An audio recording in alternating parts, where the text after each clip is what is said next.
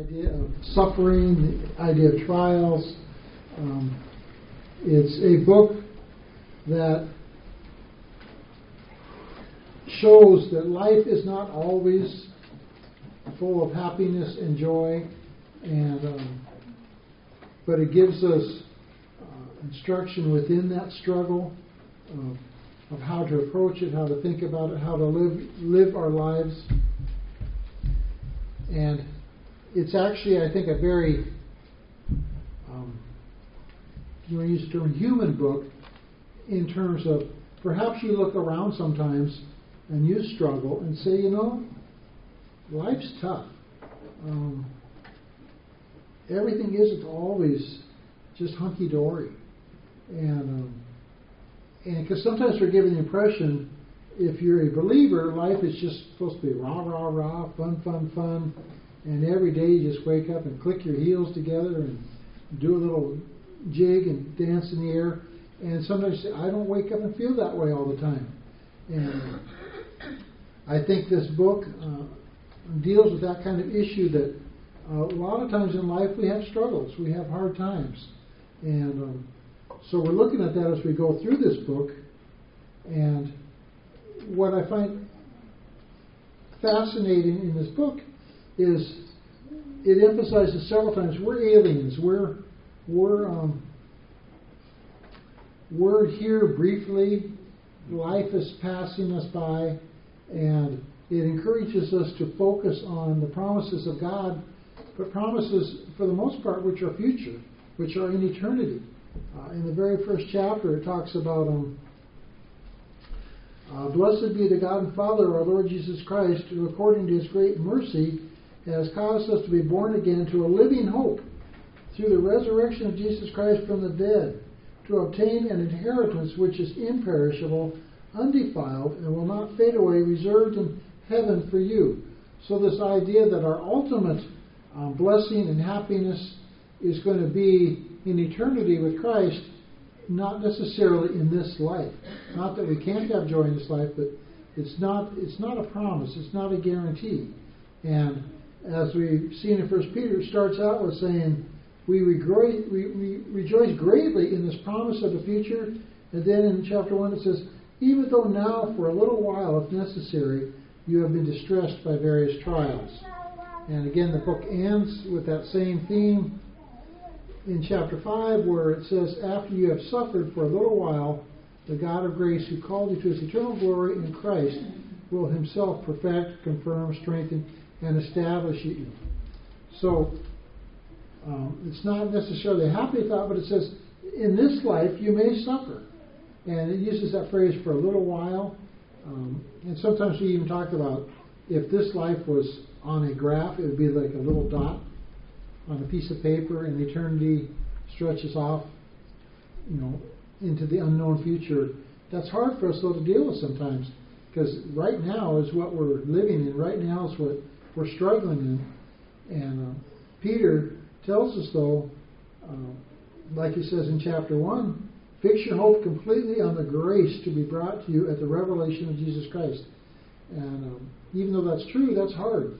You know, when I'm struggling um, to say, okay, I'm not going to fix my hope on everything getting solved now, but on it being solved um, in the future.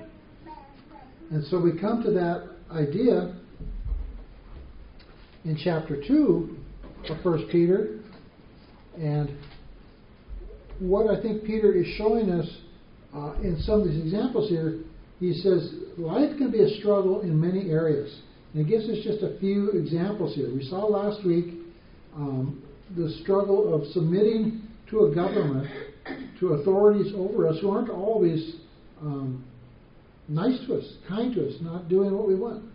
And so he talks about how do we live in, in, in a world where perhaps the government, again, we know these people were under the Roman rule, which wasn't necessarily um, sympathetic to the Christian cause. Um, how can you live in that society? And now, um, today, we're going to look at a passage where he talks about servants living uh, perhaps with masters who aren't kind. Uh, next week, we'll be looking at wives and in the context of What if you're a woman, but you have a husband who isn't um, Prince Charming, who isn't the wonderful guy you might dream of? How do you deal with that? In this book, it carries that kind of theme through the whole book. And what we're going to see today is um, part of what gets us through that is looking at the example of Jesus Christ.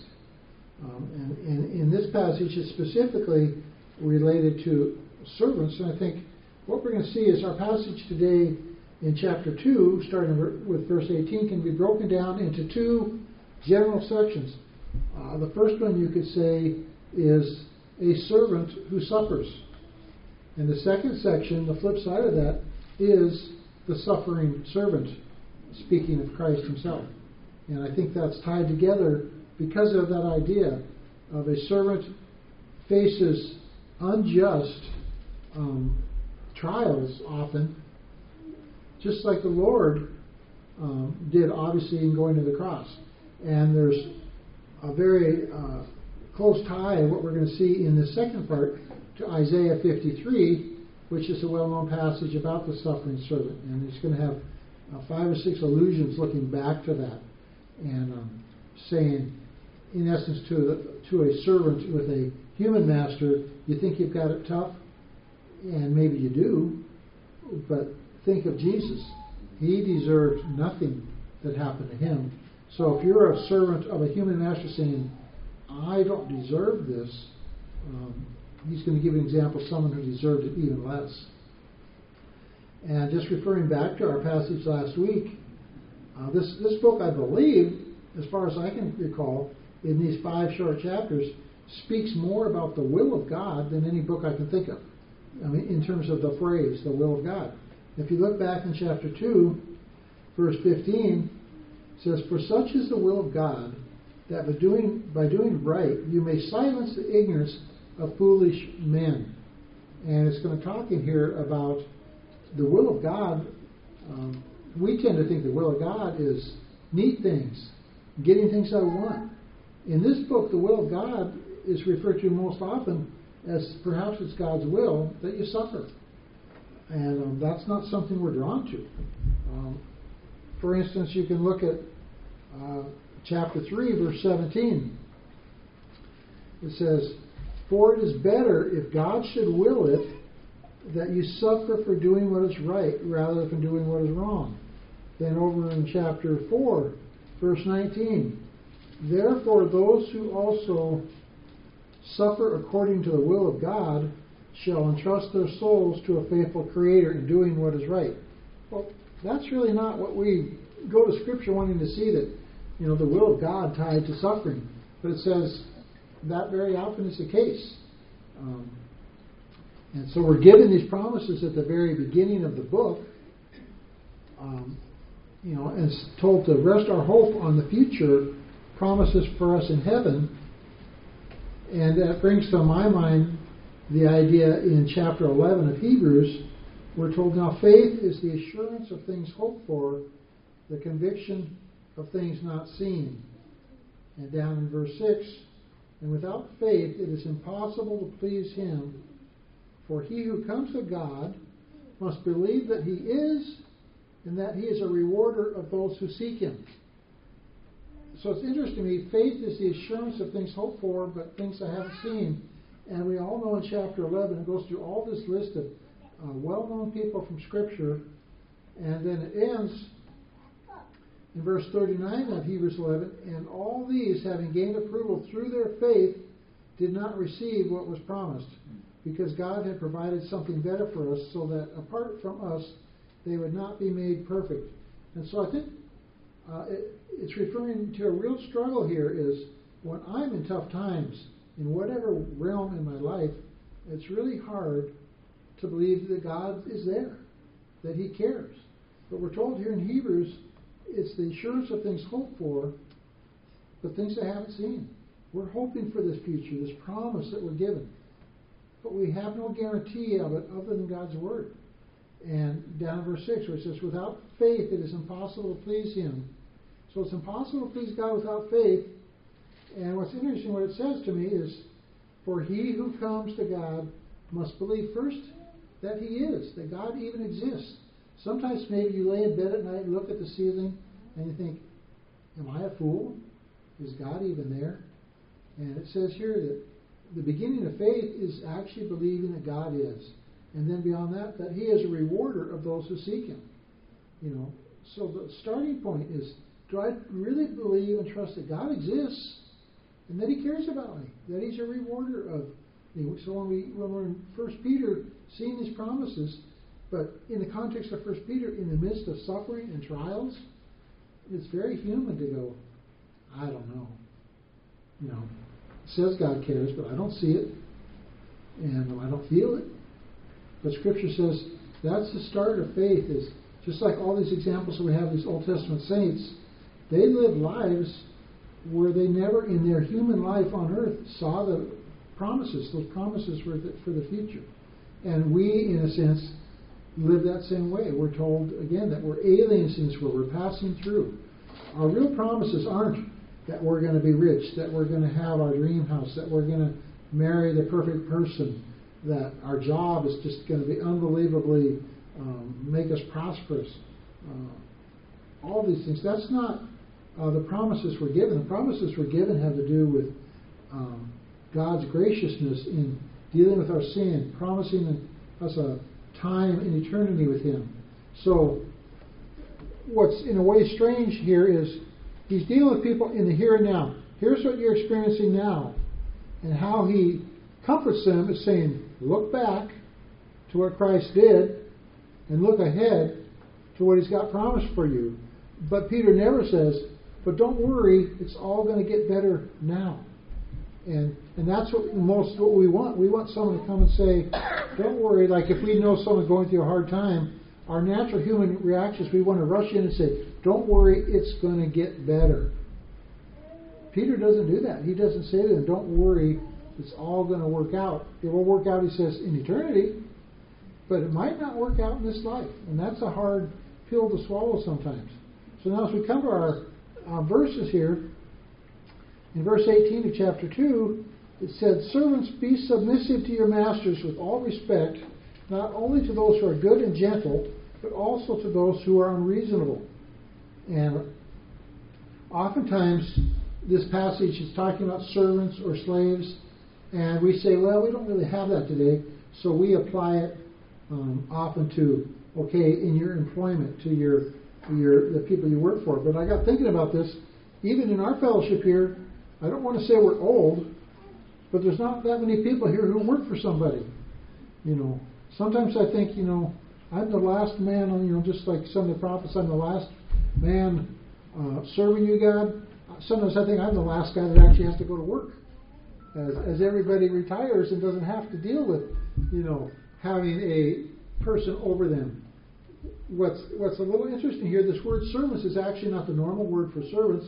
It's a rarely used word, and it really means a house servant, someone that's part of a household, uh, a servant. Um, and so, um, like Cornelius, when he wanted to send um, for Peter, said he called one of his faithful servant, servants. It was a house servant, and sent him. And um, we're told uh, in Romans we should not judge another man's servant. Well, it means his house servant. And so here it's talking about people who probably work within a household, and it says to be submissive to them. And the word masters here is actually the word where we get the word despot from. So the idea is more of a authoritarian kind of ruler, but it says some of them are good and gentle. Some people do have masters who are, are thoughtful, kind, and but he says not all. And he says, but you be submissive also to those who are unreasonable. And this word unreasonable actually is another rarely used word, but it means crooked.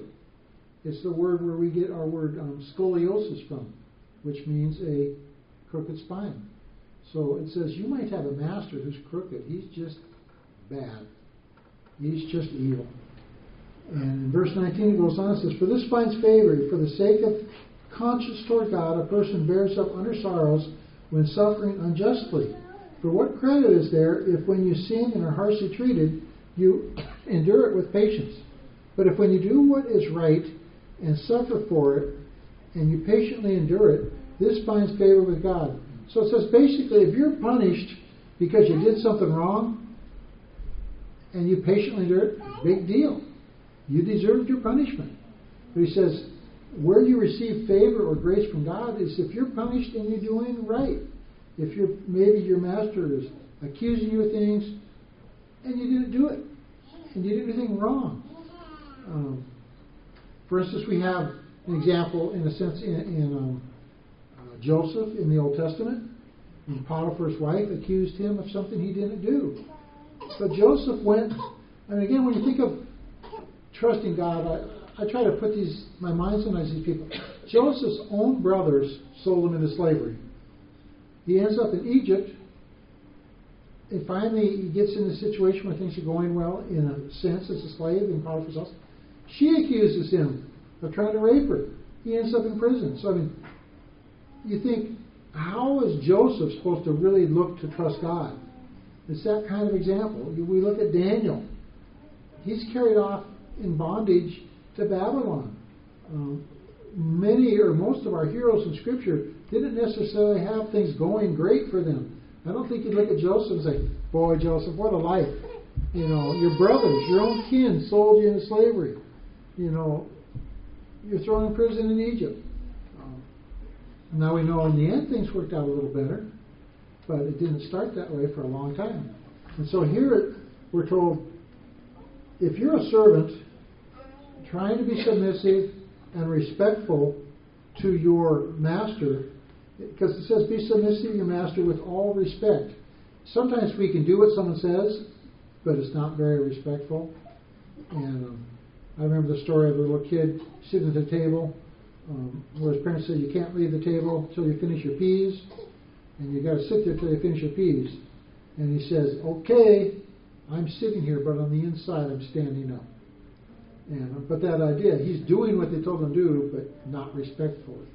And he says, um, For what credit is, is, is there when you sin and are harshly treated? And in verse 20, that word harshly treated actually is the word for fist. The verb there is the word for fist, and it's the idea of when someone fists you. In other words, pounds you with their fist. So harshly treated here isn't just your master saying, you did a bad job. This is where they're beating you up. And what's interesting, and I think it's on purpose here, because we're going to get to the example of Christ in the second half of our passage, and it talks about his suffering. This is the same word that's used of Christ twice in the Gospels when he was being subjected to um, brutality by those questioning him before his crucifixion. It says they were spitting on him. It says and beating him in the face. It's the same word. They're punching him. And so here, um, I think the tie-in is he's saying to a servant, okay, you're doing right, and you're even being beat up for it by your master. And he's going to, a few verses later, said, someone else had that same thing happen to him. It was Jesus himself. And um, so he says, but if when you do what is right, and that theme goes through the book, doing what is right, doing what is right. And what's interesting to me is in the book of First Peter, in the context of suffering, there's very little in here about talking. It's the word behavior is used here more than anywhere else in the epistles. The idea of doing good. It's your actions. We have the saying, a picture is worth a thousand words. When you're subservient to someone, often you're not allowed to speak. You're not allowed to really defend yourself. And um, the only place in here where really the person is referred to as talking is let's see where it says if someone asks you for the reason for the hope within you, but it's in the context of antagonistic people asking you, why are you so um, hopeful? And it says, in verse 15 of chapter 3, but sanctify Christ as Lord in your hearts, always being ready to make a defense to anyone who asks you to give an account for the hope that is in you. This isn't someone happily saying, gee, you're a Christian, tell me about it. Again, if you look at the context in the verse before and the verse after, this is antagonistic people. Maybe, in essence, someone might be beating you, saying, Now again, tell me why you're a Christian. This isn't some happy question. This is a mean question.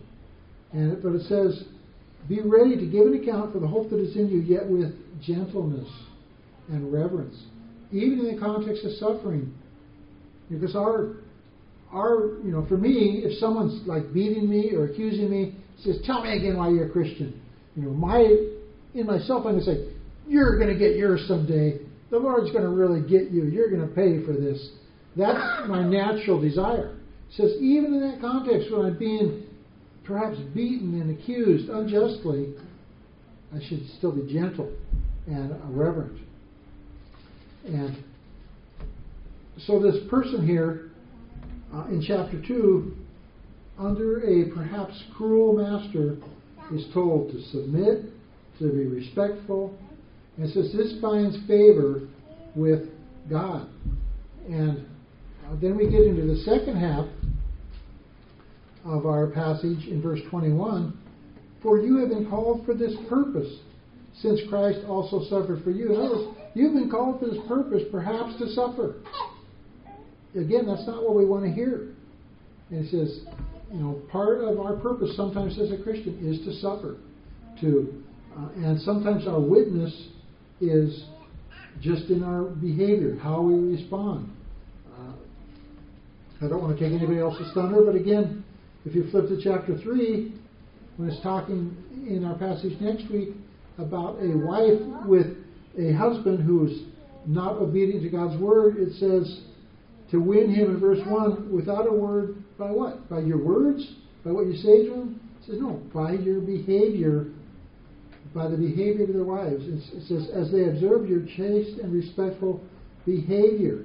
And talks about winning him over without a word. So this throughout the book that idea of doing right, your behavior. Um, it's not always the case. Sometimes we do need to speak. But often in the times, especially of suffering, our job is just to be um, gentle, respectful, to not um, fight back. And that's what we're going to see here with the example of Jesus. In verse 23, we're told, while being reviled, he did not revile in return. That's what I'd want to do. If someone's cussing you out or yelling at you, our natural response is to yell right back. Oh, yeah? You think that? Well, let me tell you a few things. That's what we want to do. And he's going to give us this example of Christ. Um, he uttered no threats, but kept entrusting himself to him who judges righteously. Um, it's interesting to me, even when you look at the fruits of the Spirit and the, and the deeds of the flesh, how much of it is like the fruits of the Spirit are joy, peace, gentleness. The deeds of the flesh are things like being a fighter, being angry, you know, someone who can't control himself. And you carry that over into our list of qualities for elders. A whole lot of the qualities aren't knowledgeable, Bible scholar, you know, can run rings around anybody with the Bible. It's things like not argumentative, you know, not a brawler, and it's talking about character traits, being gentle, being kind. Um, so even as a um, a leader, uh, we see all through Christ's life, obviously his ministry, and even up to the end, you never see him yelling at people, arguing with people, you know, saying, "I'm God. I'll tell. I'm going to put you straight." And um, and that's the example here we have. And this again, like I mentioned, refers back to Isaiah 53 of the suffering servant in the Old Testament. And it says in verse 21 For you've been called for this purpose, since Christ also suffered for you, leaving you an example for you to follow in his steps. So it's interesting that um, our example for how to deal with tough times in our life is how did Jesus deal with that? And like it says here, he left us an example. This word example, this is the only place it's used. It literally says it's to underwrite something, to write underneath something. Some people say it's like the idea of, like we might take tracing paper and, like little kids are trying to teach them to write, you'd have the the the, the grammar and you put the paper over and tell them to trace that. It's sort of saying he left us this example to follow and literally to trace and copy it. And um, well, obviously kids don't do that anymore because if you looked at the way people sign things, like I do at the post office, no one can write anything anymore. A signature today is it's just a scratch. It's you know my kids laugh at me because you can actually read my signature, and they go, "Oh, Dad, you're so out of it." And uh, you know, no one writes like that anymore. But here we're told to be to follow Christ's example. In essence, in penmanship, we want to should try to follow good penmanship. In life, we have the example of Christ. We should try to emulate that. And we it tells us here He left us this example for us to follow. Literally, it says in His footsteps, to to to trace His steps in terms of how we respond to things. And in verse 22, a, a direct quote from Isaiah 53 He who committed no sin, nor was any deceit found in his mouth. So the idea that this is a sinless person, this is someone that you could find nothing wrong and nothing to punish him for, and yet he suffered. And it says in verse 23, as we read, and while being reviled, he did not revile in return. While suffering, he uttered no threats, but kept entrusting himself to him who judges righteously. So he turned his soul over to the Lord. And we're told um, part of our job, when we're suffering, is not to think, I've got to figure a way out of this. I've got to figure to do. But it's to trust my soul to God. And that's hard to do. It's hard to basically say, I'm going to zip my lip, shut my mouth. You know, I want to really tell this person off. But no, I'm just going to trust God to deal with this situation. That's a very hard thing to do. And he goes on though and says, and he himself bore our sins in his body on the cross, so that we might die to sin and live to righteousness. For by his wounds you were healed. So it says here it goes beyond his example to actually what he did for us. He bore. This is where it means to carry up. He carried our sins up to the cross. Uh, he, he, he took our sins. Um, in verse 21, if you look back, it says, He suffered not for himself, it says He suffered for you. Here it says He bore our sins. He carried our sins to the cross. And so that we might die to sin and live to righteousness. So He paid that penalty uh, for us. And for by His wounds you were healed. And if you want to flip back to Isaiah 53, this is a verse I think sometimes um, people struggle with, and they they want it to be uh, physical healing. By His wounds you were healed. I think in the context it's talking about by His wounds, by His stripes, by His bruises. It brought spiritual healing in terms of our salvation. And if you look at Isaiah 53, it talks about, it says, um, in verse 4 Surely our griefs he himself bore, and our sorrows he carried. Yet we ourselves esteemed him stricken, smitten of God, and afflicted. For he was pierced through for our transgressions, he was crushed for our iniquities. The chastening of our well being fell upon him, and by his scourging we are healed. I think it's pretty obvious in the context there. It's talking about our sins he carried to the cross. It's our iniquities. It's not talking about physical things here. It's saying uh, we're healed spiritually through what he does. And if you look at verse 6, we'll be getting to in a minute. Uh, all of us, like sheep, have gone astray. So we are in, in, in chapter 2, we are in the role of the sheep. He's, we're going to see, he's in the role of the shepherd. We've all gone astray. We've all wandered away. And, and he's going to tell us now we've been brought back to the shepherd. And in verse 25 it says, For you will continually strain like sheep. That's again tying it back in to Isaiah 53. Our tendency is to wander. Our tendency is to stray. Our tendency, we were just talking about it in Sunday school this morning. Uh, we're really big on saying, Lord, I'm there for you, I'm going to follow you. But real quick, we forget and stray away. And here we're told you were continually straying like sheep, but now you have returned to the shepherd and guardian of your of your souls. Christ, of course, is the great shepherd. And actually, here it says, "Now you have returned to the shepherd." That verb is actually in the in the in the Greek. It's a passive verb. You know, so it's not so much that I've returned, but that I've been returned. Uh, when we look at the parable of the um, lost sheep, Jesus said, you know, who has, you know, basically a hundred sheep and loses one? Well, who goes looking, the sheep or the shepherd? It's the shepherd goes and finds the sheep and brings him back. So when we stray, we tend not to be the ones who go looking for God. He goes and looks for us. In fact, I found a passage I just found very interesting. If you flip back to Psalm 119,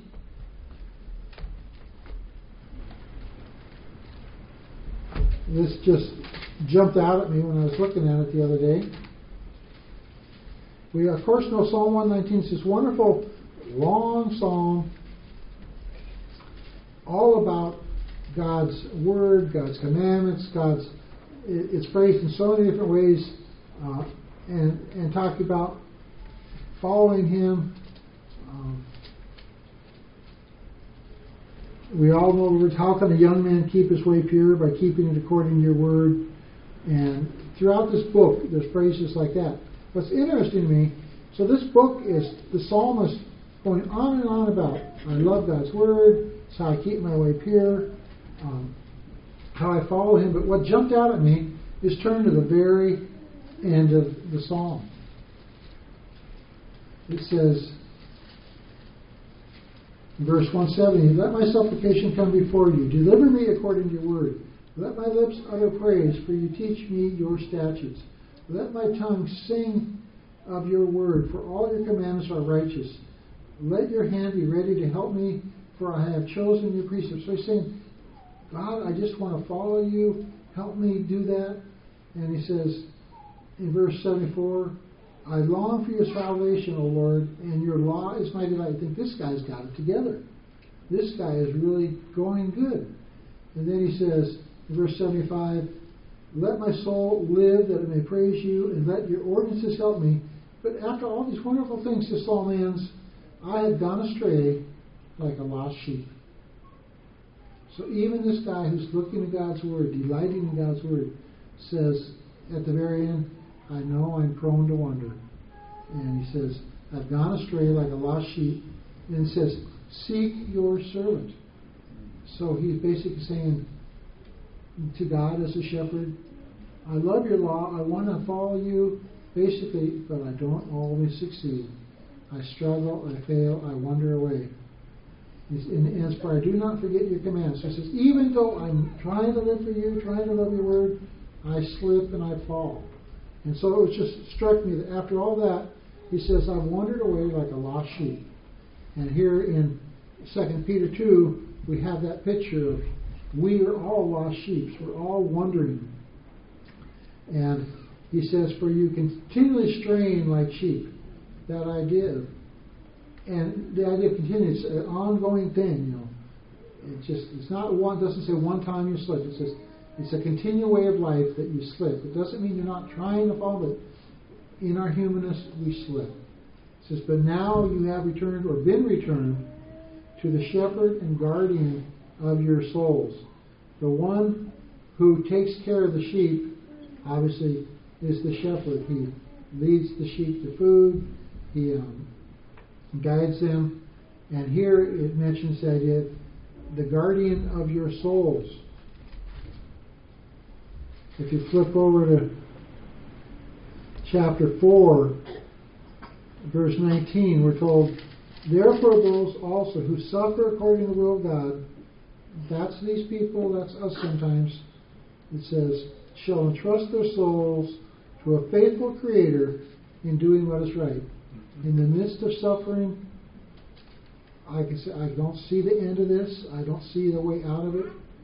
But I'm just going to trust you, God. I'm going to trust my soul to a faithful Creator in doing what is right. So all I can do is try to do what is right, trust God, and trust my soul to Him, and just believe, like like those verses from Hebrews, believe that He exists, believe that He cares, believe that He wants to reward me and guide me. And that's the God we have even in this case, when it's talking about a servant maybe being abused by a master, it says what you can do is look at the example of Christ, uh, turn your life over to Him, trust Him. You don't necessarily see right now how it's all going to work out, but he's, we're told There's wonderful things planned for us in the future.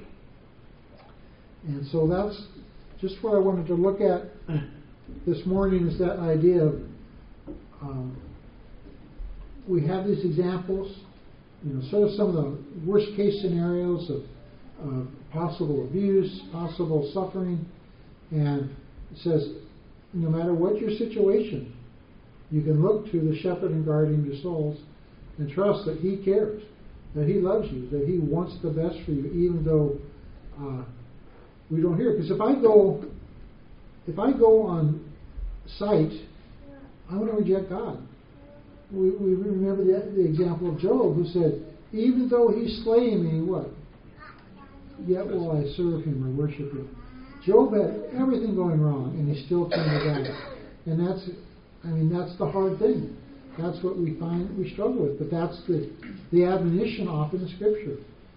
You know, again, if things are going well, you hear people some sometimes say like, if if I got a raise tomorrow at work, which isn't going to happen, but and they say, we're you know, you're the employee of the year. We're doubling your salary, and all of a sudden the mortgage company calls and says, we made a mistake. You paid your house off ten years ago. We're not only going to cross it off, we're giving you a refund of a lot of the money you paid. If my doctor calls and says, you know, I said you had some physical problems, I was looking at the wrong chart. That was Jim Baumgartner. You're in, you're in great shape. You know, what do I say then? I go, God is good. Praise the Lord. Well, anybody can do that when everything's just going wonderful. You know, the real test, uh, what the world is going to look at here is when your behavior, because it says later on here, it talks about when people look at you and they're going to say, uh, in chapter 4, it says, talk about the people you used to run around with. It says, in all this they are surprised that you do not run with them into the same excesses of dissipation, and they malign you. You know, basically saying, what's wrong? You used to like to go out and party with us and have a good time, and we had a lot of good fun together. What went wrong with you? I mean, that's the world saying to us, you know, they don't understand. But this book says part of our role is to be a witness to them, not just in saying, you know, the gospel, but just how we live, how we're different. Not different to be weird, but different in terms of the way we approach life, the way, the values. Um, just like Don saying this morning, being rich toward God. You know, a lot of people, if if they're going to look at you and say, you know, why do you whatever support missions or support your church or or do whatever, you know, you should use all your money, you know, like like the rich man there, build barns, store it up, and uh, you know, we should live a life that is distinctly different from the world, because we do have this uh, Savior who cares about us, who is going to bring us safely home based on his promises. Let's pray. Dear Lord, we do thank you for your word, for your promises, even when uh, we feel like sometimes we're drowning in, in situations and things that aren't going the way we hoped or the way we'd like. But we rest assured and trust that you're overseeing it all you understand it all. You know us. You love us. You care about us. And that you will bring us uh, to your home and your blessings in your good time. And we thank you for this. Amen. Why don't we stand? Because this next song is from our study this morning, Standing on the Promises. And like it's always been said, we can't sing Standing on the Promises while sitting on the premises.